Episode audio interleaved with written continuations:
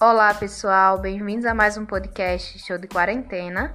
Hoje nós vamos conversar sobre expedições de exploração realizada por portugueses no período do Brasil colônia. A temática basicamente é essa e nós vamos estar trabalhando três tipos de explorações, né? As entradas, as bandeiras e as monções. E de forma bem introdutória mesmo, tá certo? Vamos lá? Nós já sabemos que, pelo menos até o século XVII, a parte interiorana do Brasil ela ficou meio que inexplorada, né? porque os portugueses eles se fixam mais na parte litorânea quando chegam ao Brasil.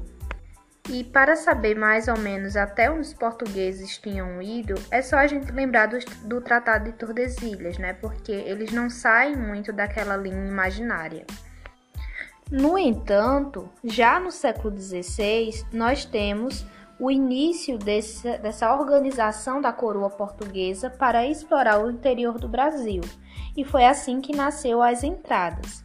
Então, essas entradas, né, que é um tipo de exploração, tinha como objetivo expandir o território. Então, elas eram financiadas por cofres públicos e tinham o apoio do governo colonial. Né? Esse governo colonial que estava atuando em nome da coroa portuguesa. Então, o governo de Portugal basicamente era quem organizava essas explorações, essas expedições. Nós podemos citar dois exemplos aí dessas entradas realizadas no, no período colonial. A primeira foi realizada em 1526 pelo Aleixo Garcia e a segunda em 1531 pelo Pero Lobo é, efetivamente essas excursões elas não alcançaram o sucesso desejado pela coroa portuguesa e foram responsáveis também por dizimar uma parte aí da população indígena através de ataques né, a essas aldeias, enfim, e também por doenças. Devido aí ao fracasso dessas entradas, nós podemos dizer que a ocupação efetiva das regiões mais distantes do litoral brasileiro teve início de fato com a introdução do gado no Nordeste e a fundação de povoados muito importantes, como de Piratininga, lá em São Paulo, e também na capitania de São Vicente, em 1554. A partir de então, essas expedições de exploração elas se tornaram mais comuns e começaram a surtir certo efeito, é, como o governo português né, almejava.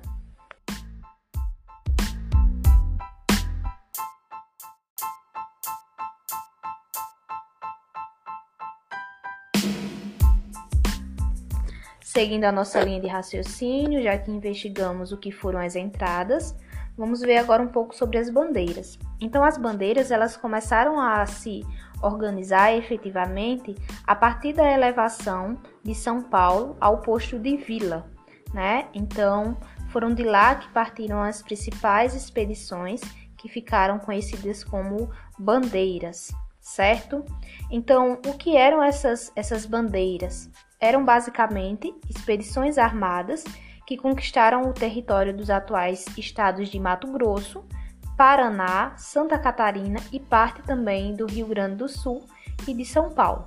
Os integrantes desse tipo de expedição é, eles ficaram conhecidos como gente de São Paulo devido a essa sua origem, ou paulistas mesmo, alguns eram chamados de paulistas, e na história, né, na historiografia, é, o nome que pegou mesmo né, para esse tipo de exploração foi os bandeirantes. E aí uma questão muito importante, né? Porque as bandeiras elas foram inicialmente organizadas por particulares, não tinham essa ligação direta com a coroa portuguesa, como foi o caso das entradas. Então essas pessoas se organizavam com recursos próprios é, e criavam essas expedições com o objetivo de adquirir lucro. E aí, nesse contexto dos bandeirantes, é sempre importante também lembrar sobre o objetivo dessa, dessas expedições, né? O que é que esses bandeirantes eles queriam ao adentrar o interior. A, a principal, é, o principal objetivo desses bandeirantes era a captura de indígenas e com o objetivo de vender esses indígenas como escravizados, já que muitos, muitos plantadores ali da área litorânea, eles estavam preocupados com braços, né, com mão de obra para suas lavouras. Então os bandeirantes eles iam, adentravam o, interi o interior, né, capturavam esses indígenas e vendiam eles como escravizados. As bandeiras, elas costumavam também é, mobilizar uma grande quantidade de pessoas, então tinham bandeiras que chegavam a ter mais de mil pessoas. É importante também é, frisar que alguns nativos que tinham pa passado por um processo de aculturação também participavam dessas, dessas bandeiras, né, como aliados dos portugueses, e eles é, trabalhavam nessas bandeiras porque conheciam o território interiorano melhor que os portugueses, serviam como guias, é, mas também pelas habilidades de caça, é, de cozinhar em ambientes hostis. É, essa população indígena que tinha passado por esse processo de aculturação, então eles eram bem-vindos né, nessas expedições. Quando uma expedição dessa chegava ao fim, né, eles retornavam principalmente para a região de São Paulo, para a vila de São Paulo, se trazia centenas e até milhares de indígenas escravizados. Esses indígenas escravizados eram chamados de negro da, negros da terra, para diferenciá-los dos, dos negros é, africanos. E a gente tinha aí uma quantidade enorme de escravizados para serem vendidos nos mercados.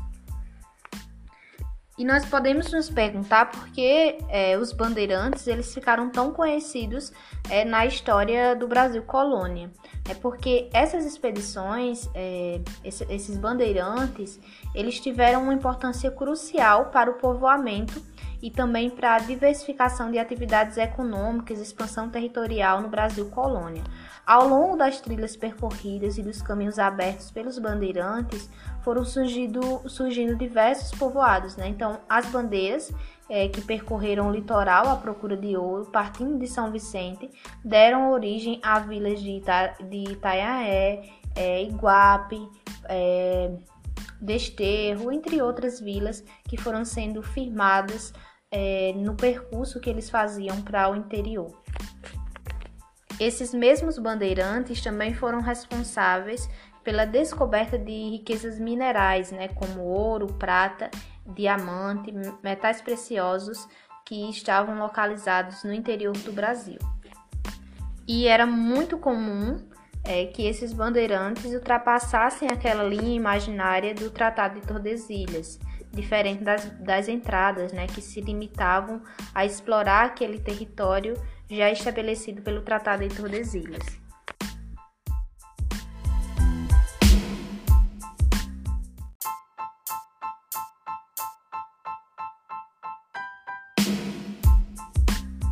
E aí nós, nós chegamos no nosso terceiro ponto, né?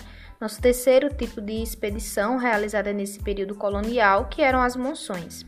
As monções eram expedições fluviais, ou seja, eram realizadas ah, no curso dos rios, e elas tiveram origem na região de São Paulo, em uma vila chamada Porto Feliz. Essa vila ela ficava às margens do rio Tietê, e de lá se partia com embarcações com destino às áreas de mineração em Mato Grosso, é, visando abastecer essas áreas. Então, essas canoas, essas embarcações que adentravam pelo curso dos rios, elas levavam mantimentos, ferramentas, armas, munições, tecidos, é, instrumentos agrícolas e principalmente escravos negros. É, e, e, outras mercadorias também, né, para serem comercializadas nesses povoados é, e vilas do interior na volta, né, quando elas voltavam para a área litorânea, normalmente traziam ouro e peles, né, principalmente ouro e peles. É, nós podemos considerar ainda outro aspecto particular desse fenômeno na região amazônica, né, porque na região amazônica, além dessa retirada das drogas de sertões, né, que essas especiarias que eram bastante apreciadas na, na Europa, é, como, é o, como era o caso do urucum, do guaraná, enfim. essas, essas expedições, essas monções, elas tinham o objetivo também de aprisionar indígenas.